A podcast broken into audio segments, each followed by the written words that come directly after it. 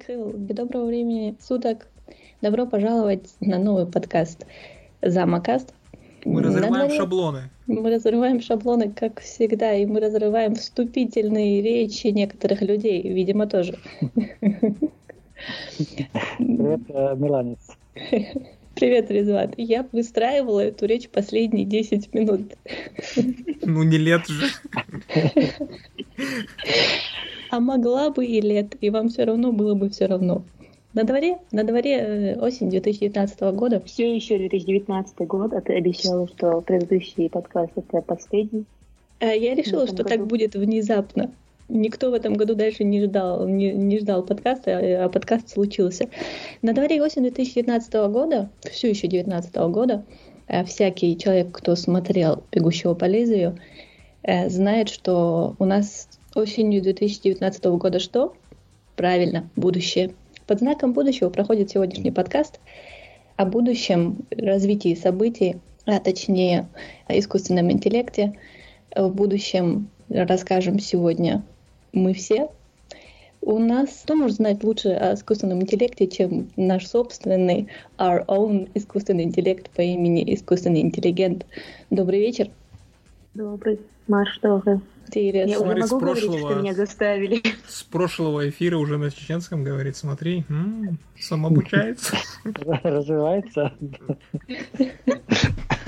О будущих э, новостях, э, будущих новостях культуры нам расскажет сегодня Резван, который, как обычно, в будущем никуда не пойдет, и э, специальный корреспондент. Резван? Да, я все Хелборосом. Я тоже, я тоже умею говорить на чеченском. Похвастаться, Прош... да С прошлого раза, да? Да. Ну и, конечно же, как без него, без э, человека, который прямо таки все знает о будущих технологиях, а в этот раз он расскажет нам о, о нынешнем, уже прошедшем, в принципе, э, ежегодной, презентации. ежегодной презентации Google Сурков. Да, вот как сказал Резван это хардверная, так скажем, презентация, на которой всегда представляют новые телефоны, планшеты, ну и вообще все железки. У них есть две презентации, называется Google I.O., которая проходит в мае, и в октябре всегда показывают железки. Ага. Надеюсь, слушать про эти железки. Когда-нибудь в течение этого подкаста, и мы не будем ставить тайм-коды, чтобы, чтобы вот неожиданно, так чтобы точно послушали, чтобы не избегали. все равно в конце кто-нибудь обязательно при, при прослушивании спросит, где можно промотать сурхо. Как в прошлый раз. Я советую сурхо не проматывать, потому что сурхо всегда рассказывает очень интересные вещи. Ты знаешь, что сегодня будет ревенж? Тот человек, который первым в этом сказал, на каком на какой минуте заканчивается IT-новости, он сегодня придет, и у нас будет очная ставка, и мы будем сегодня стрелять, как на Диком Западе. Кстати, да. Кстати, да, вот оказывается, какой, вот какой поворот событий, совершенно неожиданный. Как там было? Let me revenge. Значит, все самое интересное начинается со второй половины подкаста. Но в первой половине подкаста мы сегодня расскажем вам о искусственном интеллекте. Как и всякое будущее, будущее начинается в прошлом. Так, а... ну, подожди минутку, подожди, не так быстро. Но, но почему? По-моему, об искусственном интеллекте было все сказано уже давно, типа, ну, как бы с самого начала времен чуть ли не об этом говорят там со фильма «Терминатор». Теоретически, да. Скайнет, Матрица.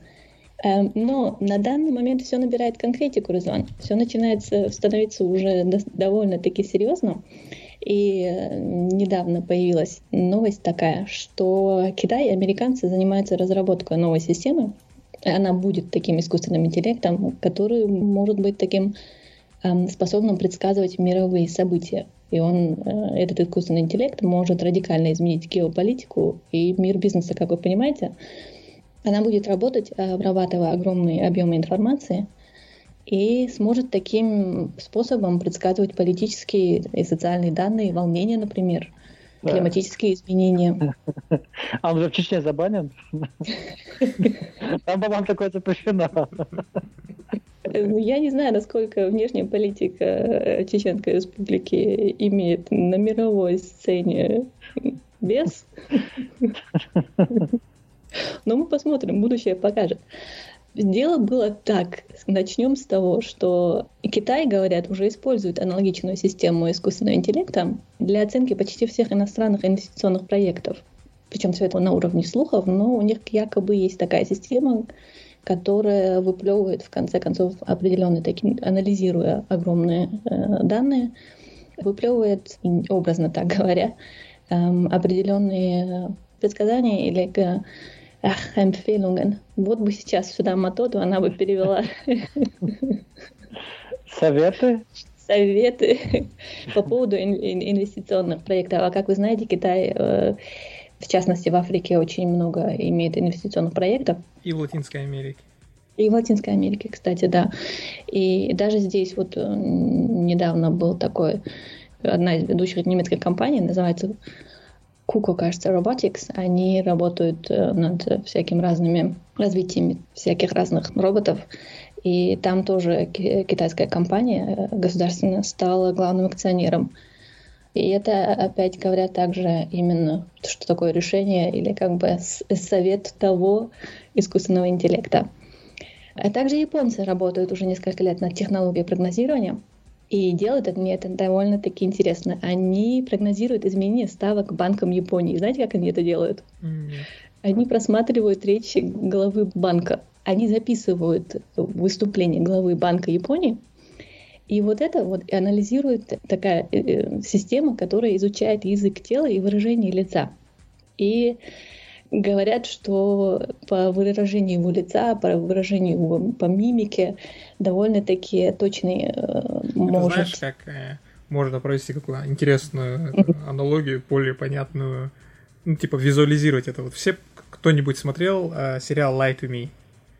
Да. Помни, помните, да. Этот, этот, как, как его был, Лайтман? Вот это, по сути, его работа, только в искусственно, только компьютер делает сидит, сидеть, изучать, что он говорит, смотреть, где он врет, где не врет, и какие его выражения, что значат, а, анализируя много его вот предыдущих выражений, таких вот высказываний.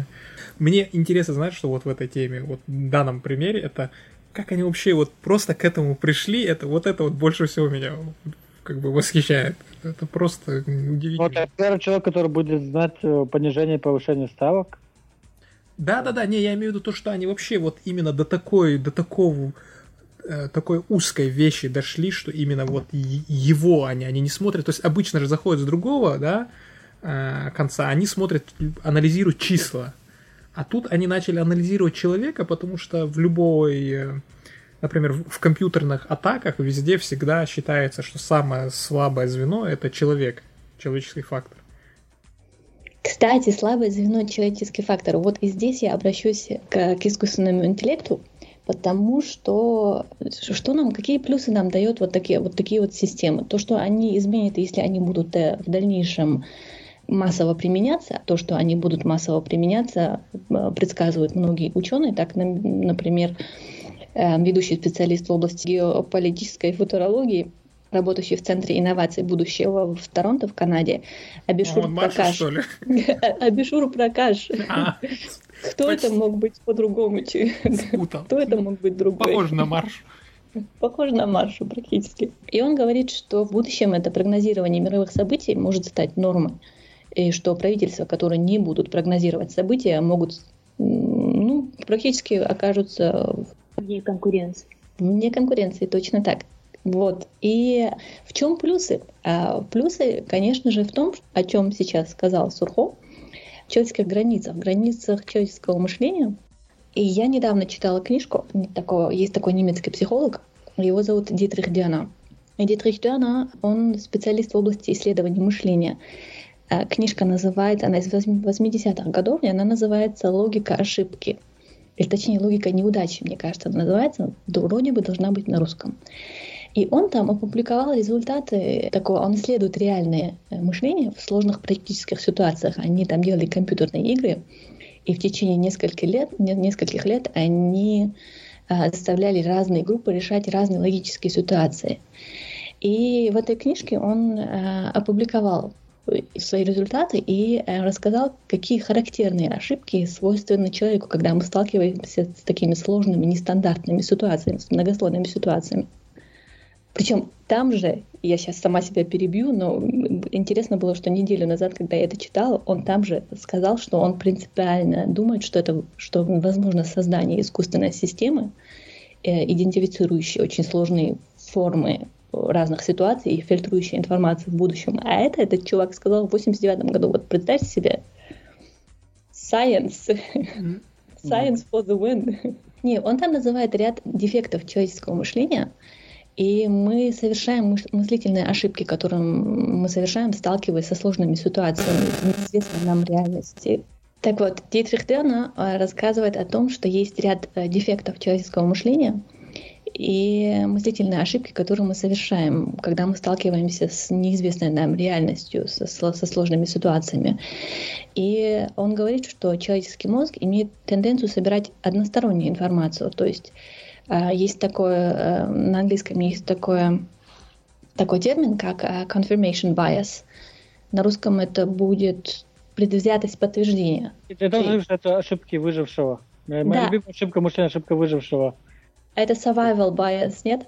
Не, ну ошибка выжившего это такая, когда, допустим, считается, что дельфины помогают людям э, избежать смерти в океане. Угу. Может. Но об этом расскажут только те, кто выжил. Может быть, тех, кого не убили, больше, но они об этом рассказать, соответственно, не могут. Поэтому все думают, ну, если кто-то ну, не спасли, значит, они всех спасают. Но этого мы точно не знаем. Кстати, да, я, мне кажется, что это называется survival bias, но я могу и ошибаться. Во всяком случае, очевидно, что мы выхватываем информацию, подтверждающую наши модели действия и наше, э, то, что мы знаем. Может ли искусственный э, интеллигент подтвердить этот тезис?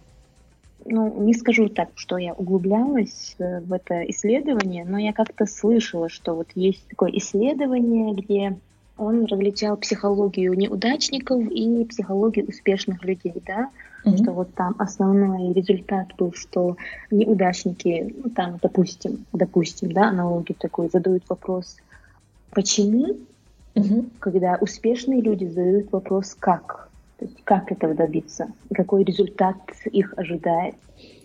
Ну, смотри, вот касательно того же Дитриха, я не могу сказать сто процентов, что он имел, потому что я не изучала этот вопрос углубленно. Mm-hmm. Но вот что касается дефекта человеческого мозга, во-первых, мы знаем, что человеческий мозг не изучен да, полностью, mm-hmm. то есть он до сих пор э, оставляет очень много вопросов. Угу. Что может быть загадочнее, чем для человека, чем сам человек? Тем не менее, опять же, вот человеческое сознание не сводится же к одному интеллекту, например.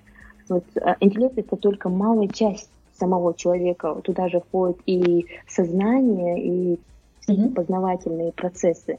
Угу. И как мне кажется, что вот интеллект он выпол... не выполняет функцию саморефлексии. Например, самопознанием, самосознанием человек может заниматься только постоянно саморефлексируя.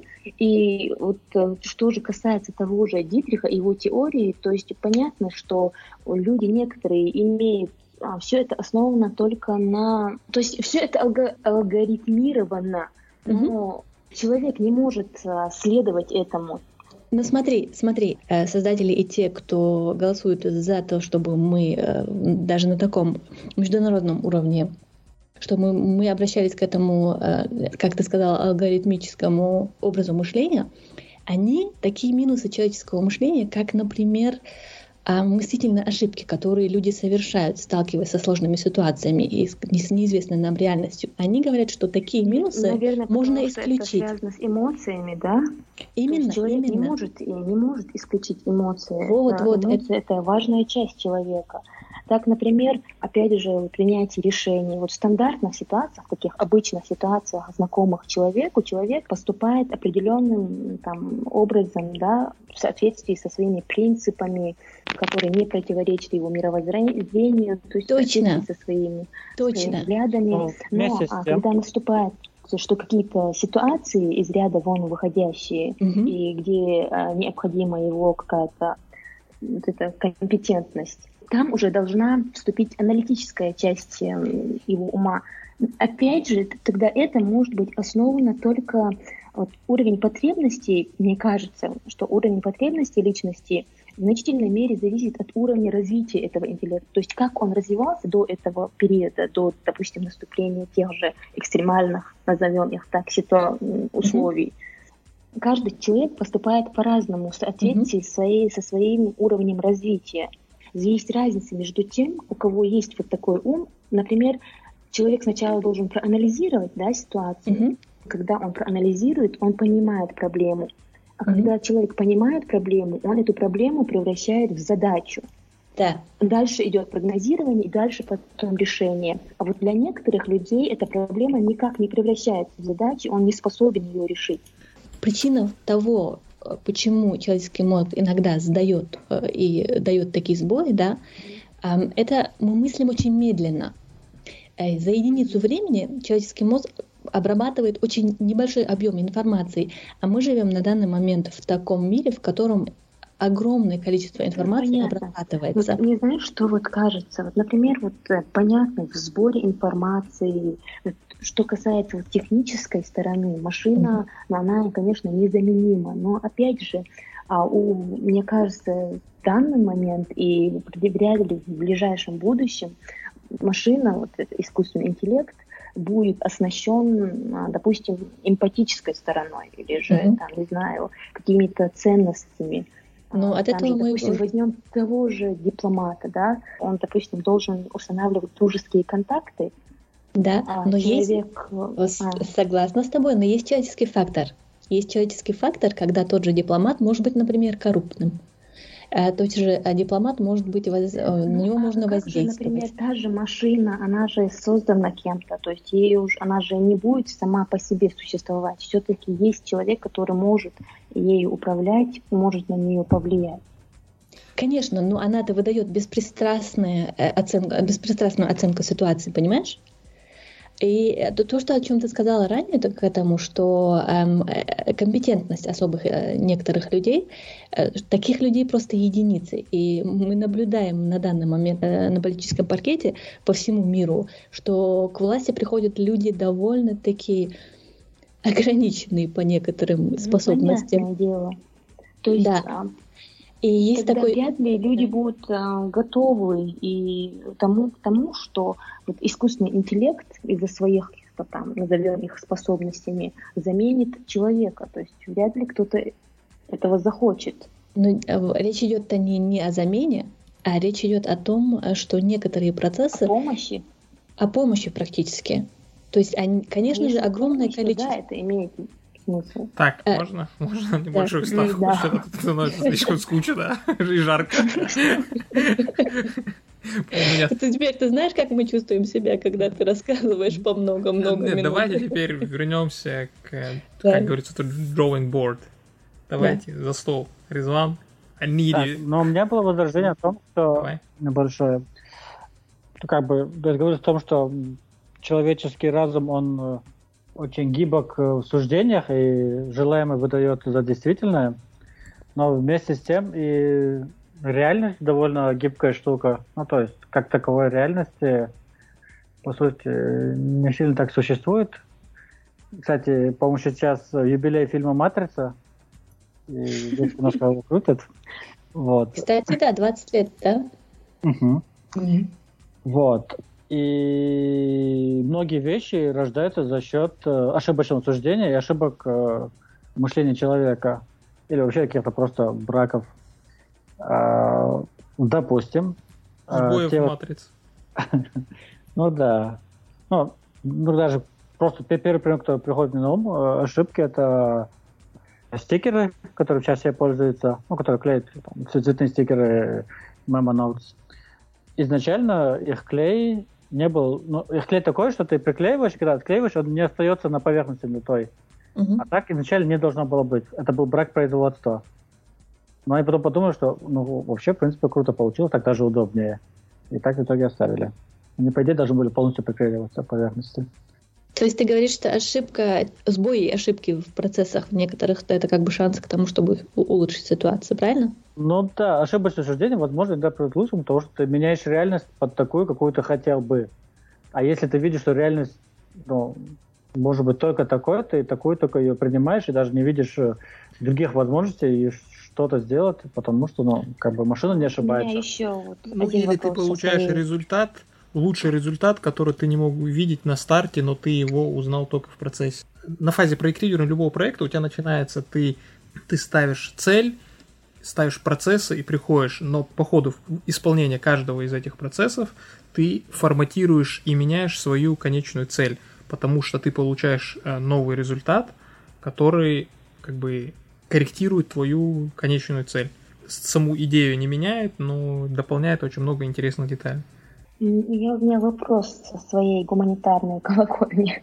Вот, например, вот а разве этот искусственный, тот же искусственный интеллект разве не создает тот же человек, который имеет э, свойство ошибаться, допускать ошибки и так далее? То есть, а что если, допустим, в той же машине будет какой-то сбой? А, тогда же... Но... Ну, он же не хранится на одной флешке. Ну, нет, Смотри, не давайте вернемся, не, чтобы понять. Нейросеть работает, скармливаешь паттерны, он схватывает паттерн и в итоге выдает результат. На основании там тысячи миллионов паттернов. Ну, допустим, то та самая программа, которая просто была у всех на телефонах, а, как она называлась, где ты превращаешь фотографию в картины. Это, который Беларусь создал это, да. А, что-то вроде сфера, что-то такое, стеклянное название там было. А есть а? риск, например, что вот э, тот э, такой э, такие высокие технологии, например, выйдут из-под контроля. Ну, конечно. Человека. Смотри, вернемся к самому началу. В 952 это был год. В 50 году вышла одна интересная книжка, которая называлась Computing Machinery and Intelligence. Ее автор такой всем известный Алан Тюринг. И из этой книжки существует такой тест. Тест Алана Тюринга. Если считается так, так до сих пор, это уже сколько, 70 лет почти, считается такая, такой де-факто стандарт на рынке, что м- если компьютер сможет пройти тест Тюринга, тогда он будет считаться искусственным интеллектом. Тест заключается в том, что у тебя, например, три компьютера и куча вопросов. На одни вопросы отвечает Э, компьютер, на два других человек. Потом останавливаются, и люди проходят по результатам. Если не могут увидеть разницы, то тогда признается, что этот компьютер, то есть между ответами человека и ответами машины, то тогда признается, что этот компьютер является искусственным интеллектом.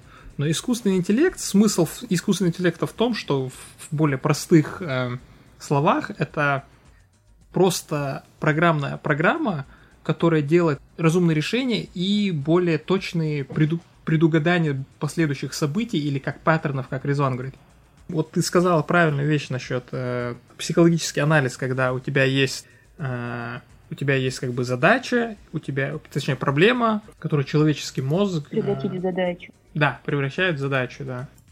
Нет, тот же самый э, Дитрих Дюана говорит, что э, дефект человеческого мышления это что когда мы задачи, например, те же самые задачи, не можем видеть объемными, то у, у нас есть такой, э, как бы сказать, субъективно такой смотрим, да? субъективно смотрим на вещи, и причем э, мы человек это подвид животных, да, а не зверей.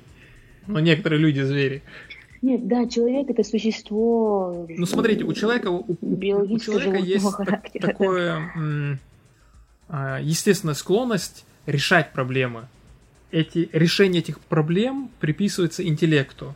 То есть от таких вот, если от таких датчиков, так сказать, то, что мы можем осязать, увидеть, почувствовать, мы собираем информацию, мозг собирает информацию, делает вычисление вероятности потенциального исхода и тогда а, посылает другой сигнал для принятия мер. Вот именно это и пытается повторить искусственный интеллект. Машина, которая способна мыслить и учиться, развиваться.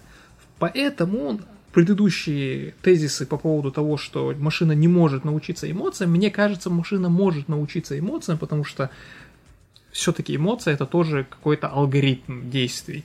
А Почему, например, искус... э, э, искусственный интеллект, говорю, а эти автопилоты до сих пор не вводятся? Потому что существуют этические проблемы. Перед нами стоит э, задача. Вот представьте, ты человек, который едет по мосту. Впереди у тебя двое детей. И ты анализируешь ну, ситуацию. Вот... Что ты сделаешь? Ты съедешь с моста и спасешь двух детей, которые, например, там зима, холод, вероятность, что они выживут, тоже маленькая. И сейчас Сурко пересказал сюжет фильма «I, Robot». Да, да, но это и есть, потому что это, это, это и есть, э, я даже Ты забыл, что сказать, там... Как, что искусственный интеллект в этой ситуации будет, э, не будет э, Нет, нет, нет, нет, нет, нет, нет. А просто суть в том, что это, это и есть проблема, из- из-за которой до сих пор тормозят введение этих автомобилей. Ну, помимо технических некоторых, но это именно как а, вот... на законном уровне, как с этим работать. Почему проблема? Потому что если машина будет рассчитывать у кого большая вероятность выжить, того будет спасать. Но этически ты лучше предпочтешь у того, у кого меньше шанс, но там, но это будут там дети, все такое, а, а не будешь просто их давить и спасать пассажира. Например, есть вопрос тогда, э, там, какие ценностные установки можно вот в эту машину А вот суть в том, внедрить? что, опять-таки, к чему я говорю, суть в том, что ты исключаешь человека, он может повторять человеческий мозг, учиться и мыслить. Например, если сегодня считается, что спартанских детей, которых смотрит Оракул, и кажется, что они слабые, их можно выкидывать, они не пригодны будут, искусственный интеллект, основываясь на этих, на данных реального мира, он скажет, что это норма.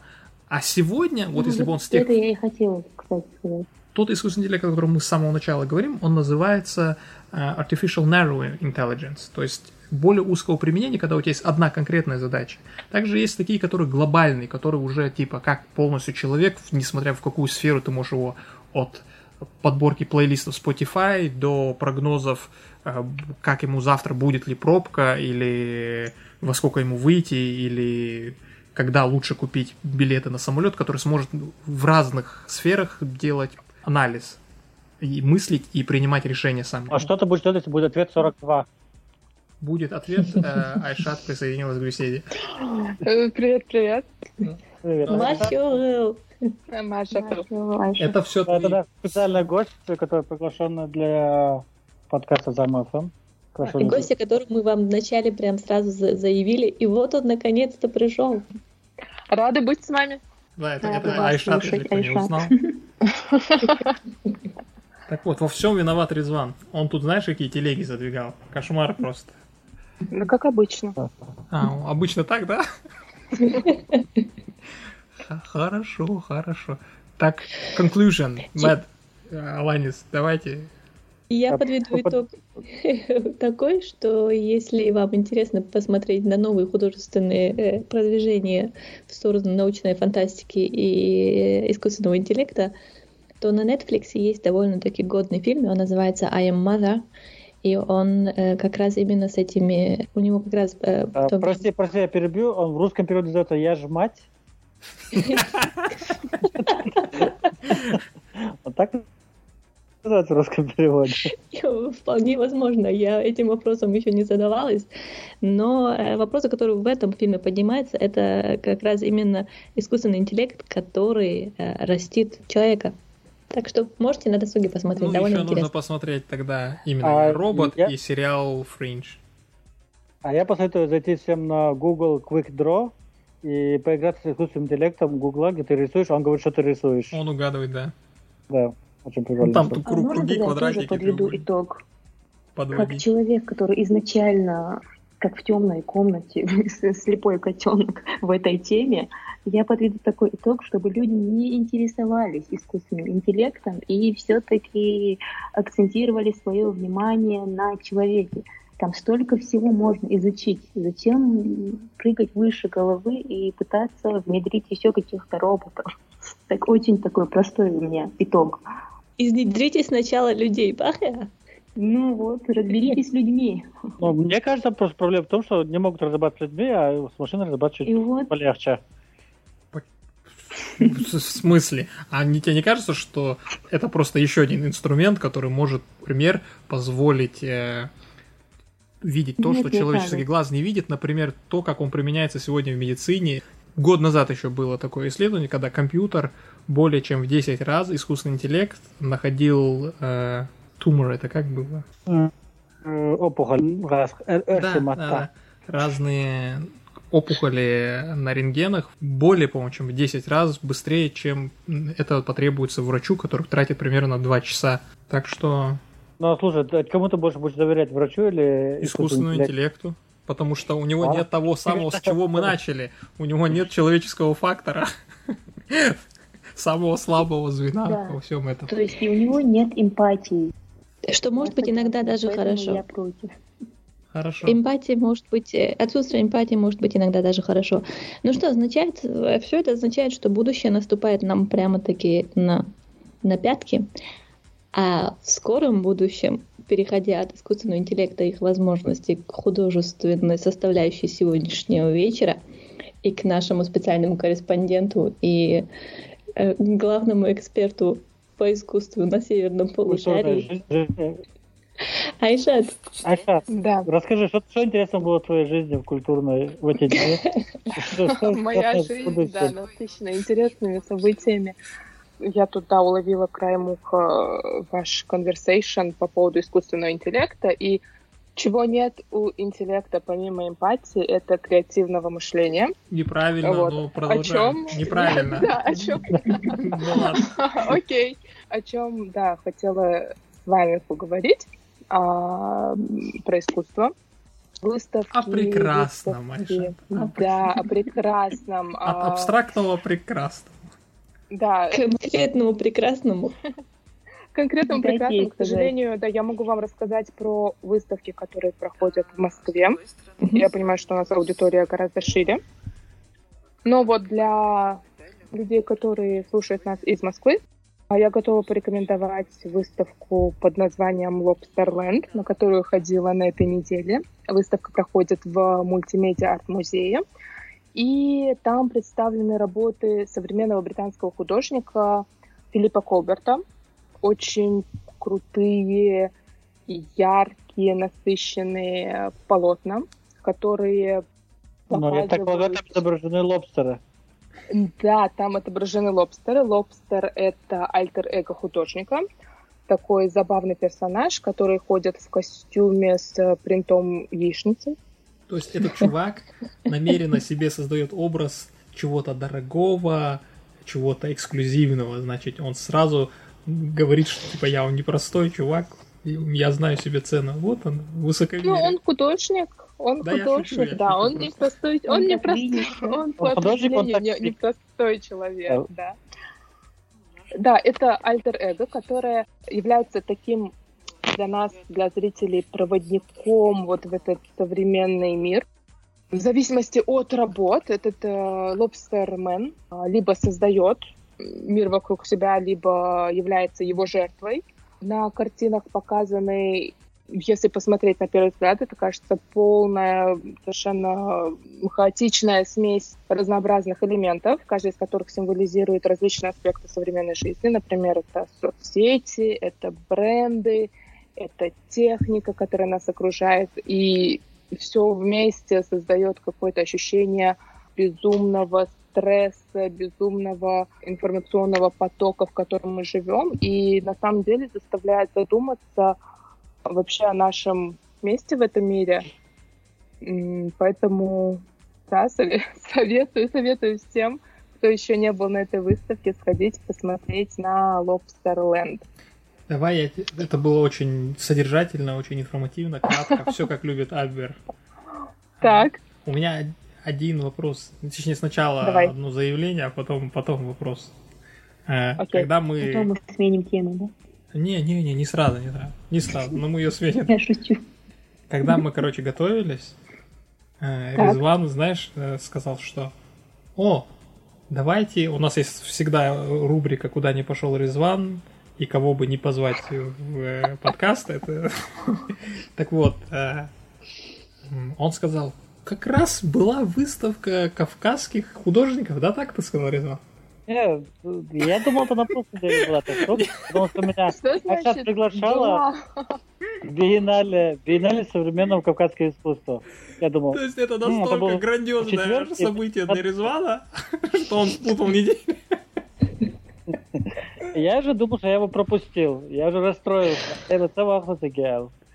Так вот, Потом- Как ты мог пропустить? Я же во всех соцсетях просто бомблю анонсы, Да. что вот И 25 сегодня, октября... сегодня вышли анонсы, сегодня вышли анонсы твои, Да. как раз, и я узнал, что я его не пропустил. Ты не Всю- пропустил пока. всю прошлой неделе я переживал, что я пропустил такое прекрасное У меня просто тогда вопрос.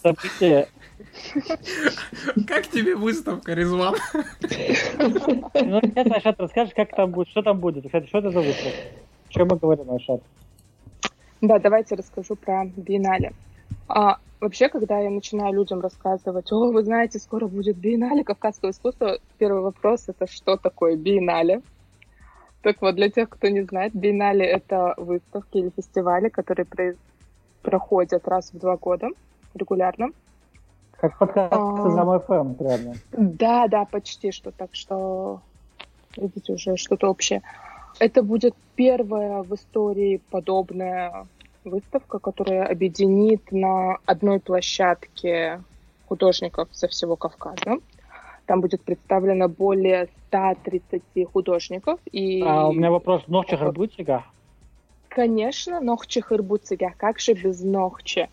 Да, там будут такие художники, как эм, Ехиханов, Асан Букаев, а, Элита Такаева, Заурбек Это Дамир который который Ламберт, да? очень крутой. Фотограф. Он самый. Он Он, с Байдой. он теперь... А, это как бы... Он фотографии будет показывать, типа? Свои. А там видеоработа будет, насколько А, я а, знаю. Я просто думал, там картины только, и думал, он как Гитлер. Открыл я в нем что-то новое. Не-не, он, он Нет, очень, крутой, очень крутой видеограф, и я даже был на триеннале его с его работами в гараже. Так что Не, я имел в виду в том, что я дум, как бы сна- сначала подумал, что будут именно картины, вот такое, вот, типа, пи- писанные нет, там картины. фотографии, видео, это, это современное искусство. А, Да, всё, это современное искусство. То есть там на биеннале будут не только картины, будут еще и перформансы, будут видеоработы, будут фотографии, будут лекции, мастер-классы, музыкальные выступления каких-то Кстати, инструментальных групп. Кстати, лекция. Я слышал, э, там есть лектор Айшата Дельханова. Айшат лектор Айшата Дельханова выступит э, 25 числа в 12.00. Это пятница, поэтому ожидается большой поток всевозможных неработающих бездельников.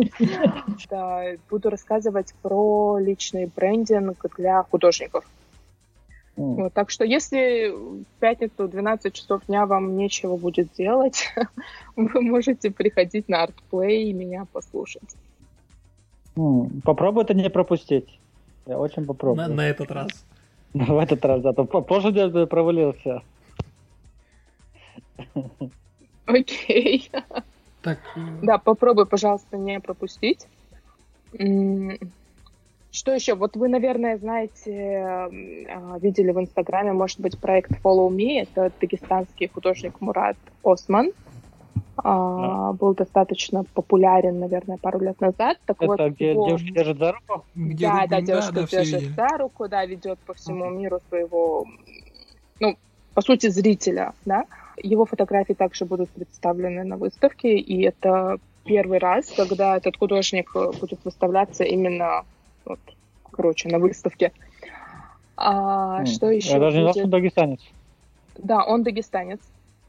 Будет граффити-художник э, Руслан Магомедов, который прямо на биеннале создаст э, уникальное новое произведение, то есть что-то он будет расписывать. Будет какая-то м, группа с непроизносимым названием, которые играют посттрадиционный э, черкесский э, фолк. Мне я вообще понятия- я не знаю, что, что это такое, но звучит очень любопытно.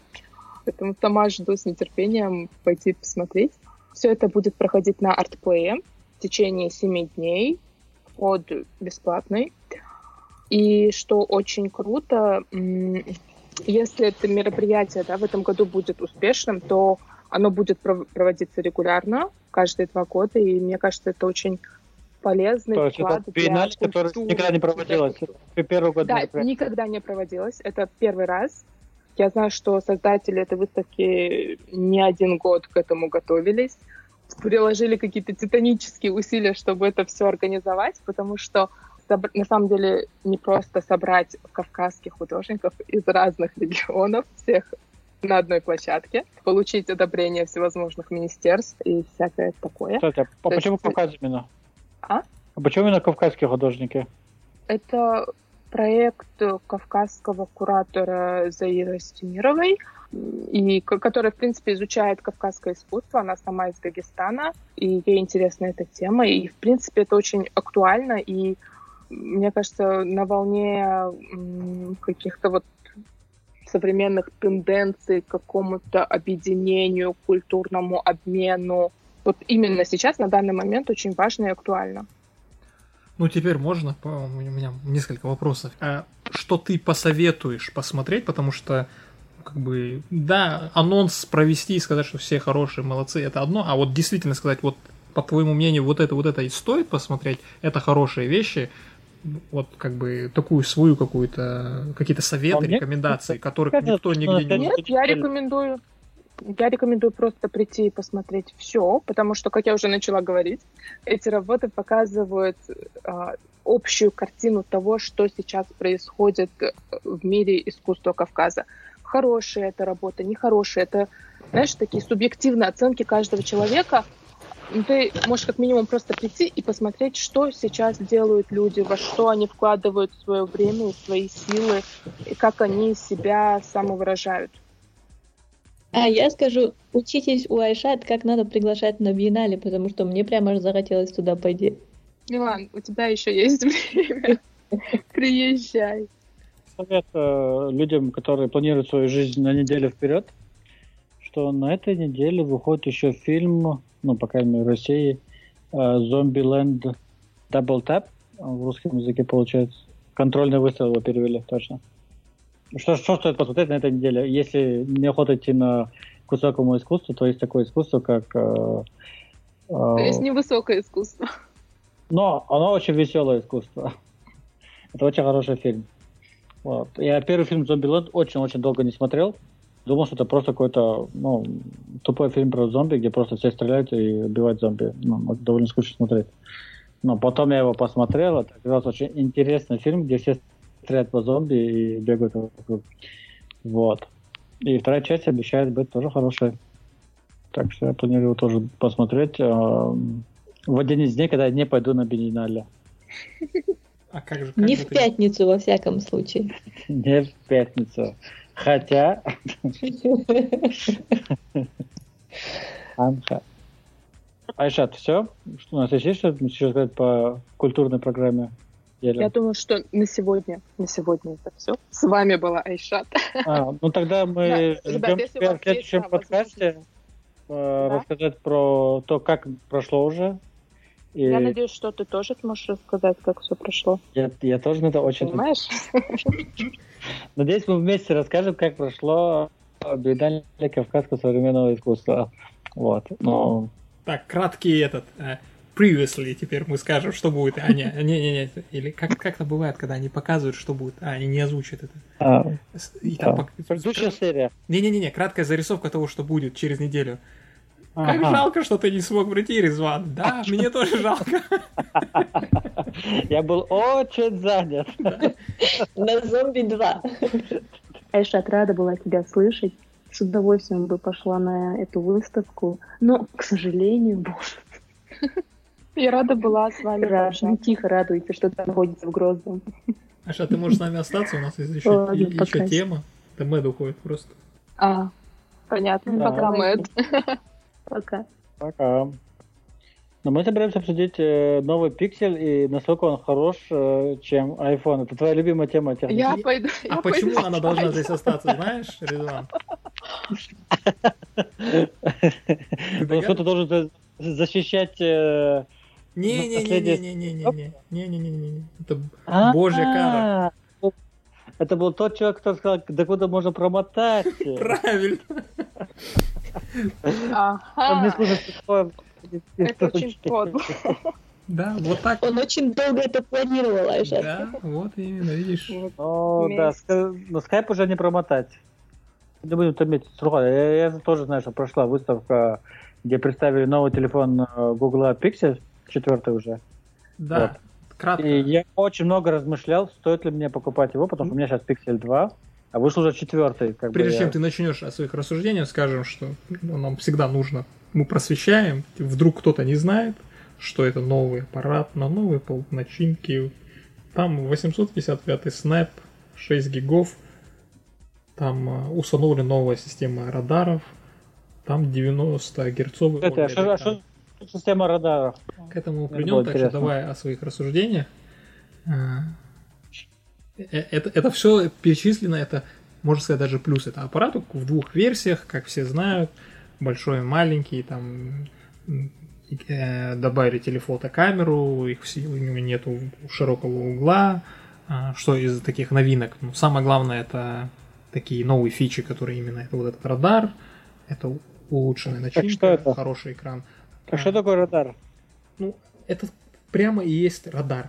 Когда-то давным-давно, 4, по-моему, года назад, они представили так, такой, так называемый Project Soli, который там были просто невероятно крутые фишки, которые мог этот радар делать, но, он- а, а, но это все было слишком большого размера, именно этот сенсор, и они не могли его типа поставить в телефон. Эм, Ну, типа, я могу Радар- самолеты, водные лодки. Да и нет, потому что у него у него все-таки ограниченный его именно диапазон работы и радар что должен делать? Он а, распознает просто распознает приближающиеся к нему предметы и действия в его как бы в его диапазоне, то есть ш- и там несколько функций всего добавили. Они добавили туда по аналогии с Apple свой Face ID для разблокировки типа, биометрическую аутентификацию. Они убрали сканер отпечатка пальцев. Это, это, Что? это, это настолько идиотская вещь, к которой мы еще вернемся, само решение, почему я объясню. Они его убрали, и типа все по биометрии, типа как у Apple. То есть они опять идут по, на те же грабли наступают, на которые наступал Samsung, пока они не представили S6, S5, когда они начали все что-то делать сами свое. Этот сенсор что делает? Когда ты приближаешься к рука, например, она протягивает, протягивается к телефону, радар детектит, что приближается какой предмет, и он до того, как ты еще поднял, он начинает сканировать Face ID. Только ты начинаешь к лицу подводить, он видит твое лицо и разблокирует, то есть для увеличения скорости. Второй момент, для чего этот э, сенсор, этот радар они поставили, это взаимодействие с аппаратом. Как и любая компания, как и Samsung и все прочие, они всегда ищут новые способы взаимодействия, что-то новое, как бы, ну, вдруг выстрелит. И сценарий использования, который они сегодня добавили, это жесты для переключения треков, Угу. и, а, например, если тебе ну, будильник, он может его просто отключить, если по- помахаешь над телефоном на времени, как бы э, он его от- отложит на, там, на какое-то количество минут. И на сегодняшний день и третья функция, которую ты можешь сделать, вот сейчас слушай внимательно, ты можешь поставить живые обои из, из покемонов и махать покемону, и покемон будет тебе махать назад. Ну или Мне нужен, этот телефон. shut up and take my money, да? Я хочу погать покемоном. Проблема всего этого в том, что чтобы поставить эти сенсоры, они верхнюю часть экрана, они ее полностью закрыли.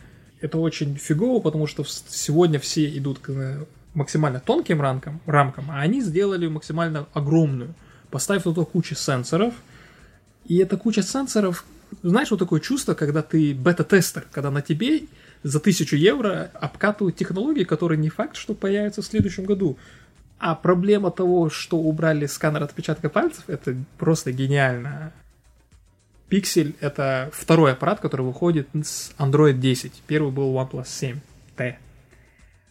И в Android 10 есть, в этом обновлении есть такая функция, которая позволяет аутентификацию проводить по именно биометрия по Face ID. В отличие от Apple, у Android есть большая проблема, которая называется фрагментация. То есть с ближайший год максимум количества аппаратов, которые будут на этой операционной системе, оно к 10% не подойдет. Ну, устройства не обновляются, и вот этой функции и возможности с этим работать почти ни у кого не будет. Что это значит? Это значит, что убрав сканер отпечатка пальцев, например, все банковские приложения, которые используют э, отпечаток пальца для аутентификации, или Apple Store, как у, как у, ну, маркет, как у Apple Store, да, ты там, он тебя видит и все. Ну, Apple же справился что из Face ID. А? Ну, Apple же справился с Face ID. Правильно, потому что у Apple фрагментация такова, что они через две недели уже на 50% у iOS 13. А до этого они за месяц могли сделать показатель 80-85%, понимаешь, обновления. А Android за месяц это будет 0,01 всех, всех устройств. Конечно, устройств тоже много, но суть в том, что ты представляешь устройство, а никто не захочет под одно устройство дописывать кучу кода.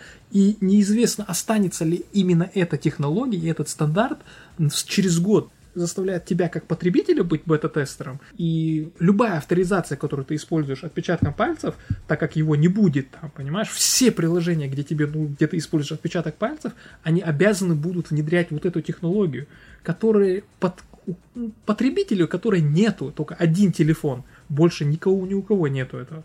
Зачем это делать? То есть, ну, оставьте сканер. Второй момент. Именно гугловский Face ID, он не распознает закрытые глаза или открытые глаза. Mm. Что является, ну, например, менты там тебя схватили, или пока ты спишь. Ну, это, конечно, все придирки, которые можно назвать к тому, что... Пока ты спишь, твоя жена Да, да, да, да. А это, между прочим, это очень... Тебе так кажется, но это... Это реально опасная штука. Да. Игра с дьяволом вообще-то. Да, но это говорит о том, что технология сырая. И они сказали, что фикс будет только через два месяца. А ты ходи с тысячи евро с аппаратом и будь бета-тестером. Google сначала сделал Nexus как реферальное устройство для других производителей, OEM, так называемых и продвигал, показывал, каким Android может быть, какими устройства могут быть. Потом Google посчитал, что у них уже достаточно имени, чтобы они могли зарабатывать и делать имиджевые, и делать номер один устройство на рынке. Они решили сделать флагман. Но на сегодняшний день ни по характеристикам, ни по технологиям у них нету каких-то более смелых решений. Потому что радар, это все было и у LG, и до этого еще в Galaxy S3 Samsung это все представлял, никто этим не пользовался. Это, конечно, было не на таком уровне, но... Так, а ты еще не сказал, что такое 90 Гц дисплей. То есть они пытаются продавать пиксель как флагман, но он не является ни флагманом, ни чем другим и требует тысячу евро за это. И у тебя плохая батарея, которая примерно на два года отстает от рынка, у тебя проблемная биометрия, которую нужно все приложения адаптировать. То есть представь, что ты покупаешь сегодня за 1000 евро, и ты ждешь два месяца, пока ты сможешь, не печатая пароль в банк там или куда угодно, пользоваться этим Face ID. У тебя нету камеры для снятия широкого угла, у тебя не самый топовый процессор, а в том процессоре, который они поставили, это 855, там есть еще 850 плюс. А у плюсов в два раза быстрее графическая составляющая и лучше энергопотребление – все жалуются, что iPhone дорогие и там всего 64 гигабайта. Ну, типа вот придирки такие к iPhone. Но iPhone тебе позволяет выбрать, доконфигурировать до 512. Здесь ты получаешь 64 и 128. И все. И, и я, кстати, еще слышал, что Pixel 4 64 гигабайта не получает, в, как раньше было, безлимитное хранилище оригинальных фотографий. Да. И, и тут они повелись на том, что они хотят продавать подписку. И они в комплекте поставляют 18-ваттную зарядку, быструю зарядку. Ну, для сравнения. Айша, ты не купила себе новый iPhone? Пока нет. Mm. Ну, такая да. самая вкусная история короткая. Ну вот, у тебя Pixel 2, Резван? Да. Вот в Pixel 1 они представили быструю зарядку и, и представили блок на 18 ватт. Pixel 4 ровно тот же блок они продают. И ровно такая же мощность. Ничего а. не поменялось. Тысяча евро с вас, товарищ. Это вот у меня эмоции, потому что я, хот... я очень ждал, я хотел себе его купить. И сейчас я вот так думаю. Ну что, переходим да, дружно на айфона? Это о плохих Не вещах. настолько все плохо. Да, это о плохих вещах, но хороший, хорошего там тоже хватает из крутых вещей, которые все-таки заставляют, все-таки как бы располагают к покупке, это камера. все-таки а, они представили очень интересную вещь, которая называется Live HDR+. Все знают, что такое видоискатель в фотокамере. Угу. Это экран телефона, так сказать. Да, да, да. Вот когда ты камеру вводишь, вот это считай, считай можно назвать видоискателем. А, но пока ты вводишь, ты не видишь конечного результата, как, как будет фотка выглядеть, потому что HDR, он делает одну фотографию образно, он одну фотографию берет, фокусируется на светлых элементах, одну на темных. А в пикселе они представили новый чип, отдельный для, для таких вычислений, и именно этот результат мы видим сразу до того, как мы еще сфоткали. То есть ты можешь сразу корректировать фотографию и видеть, какой у тебя результат будет конечный прямо в этом видоискателе. Это, ну, это очень круто. Это, ни, ни у одной фотокамеры такого нету. И мне нравится 90-герцовый OLED-экран. 90 Гц – это сколько кадров в секунду может меняться на экране. Некоторые вещи, как э, игры, какие-то быстро динамические какие-то прокрутки, там э, лимит может превышать для более, более мягкой картинки. У меня вопрос, если можно. Можно. 27 марта этого года я скриншотила твое сообщение в замочате. Ты написал следующее. Всем в замочате скажу.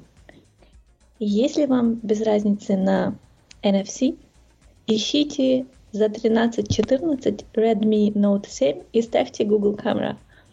Правильно. Лучший аппарат за 190-200 долларов.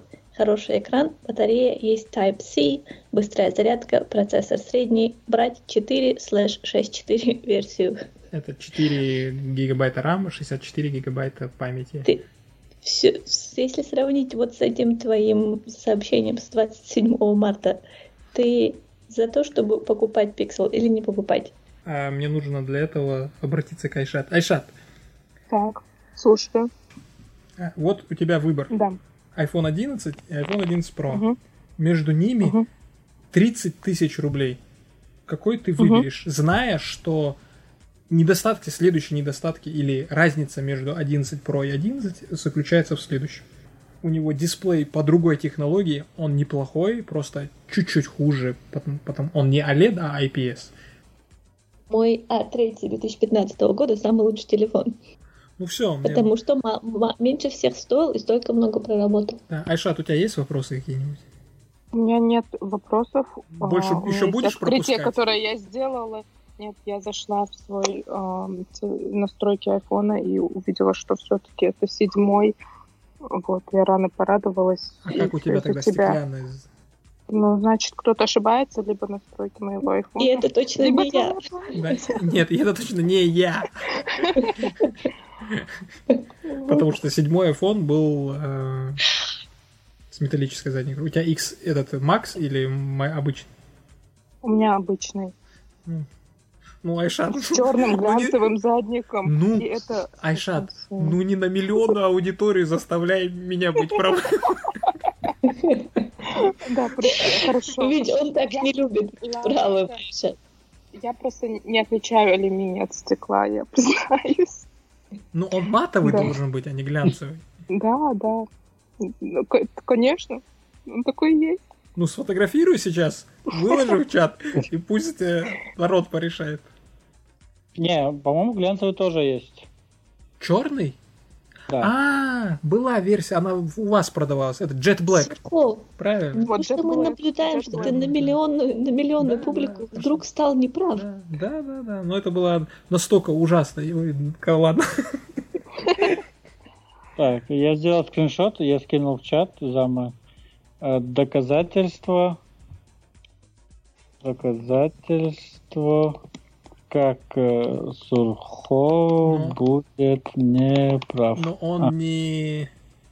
Но он не стеклянный. Так Он что- не стеклянный, но он глянцевый. Да. Ну, Так что, так что технически Победила дружба. я не, не прав. На этой ноте я с вами распрощаюсь, друзья. Ну, не только ты. Ну, я тоже так подумал. Да, до свидания.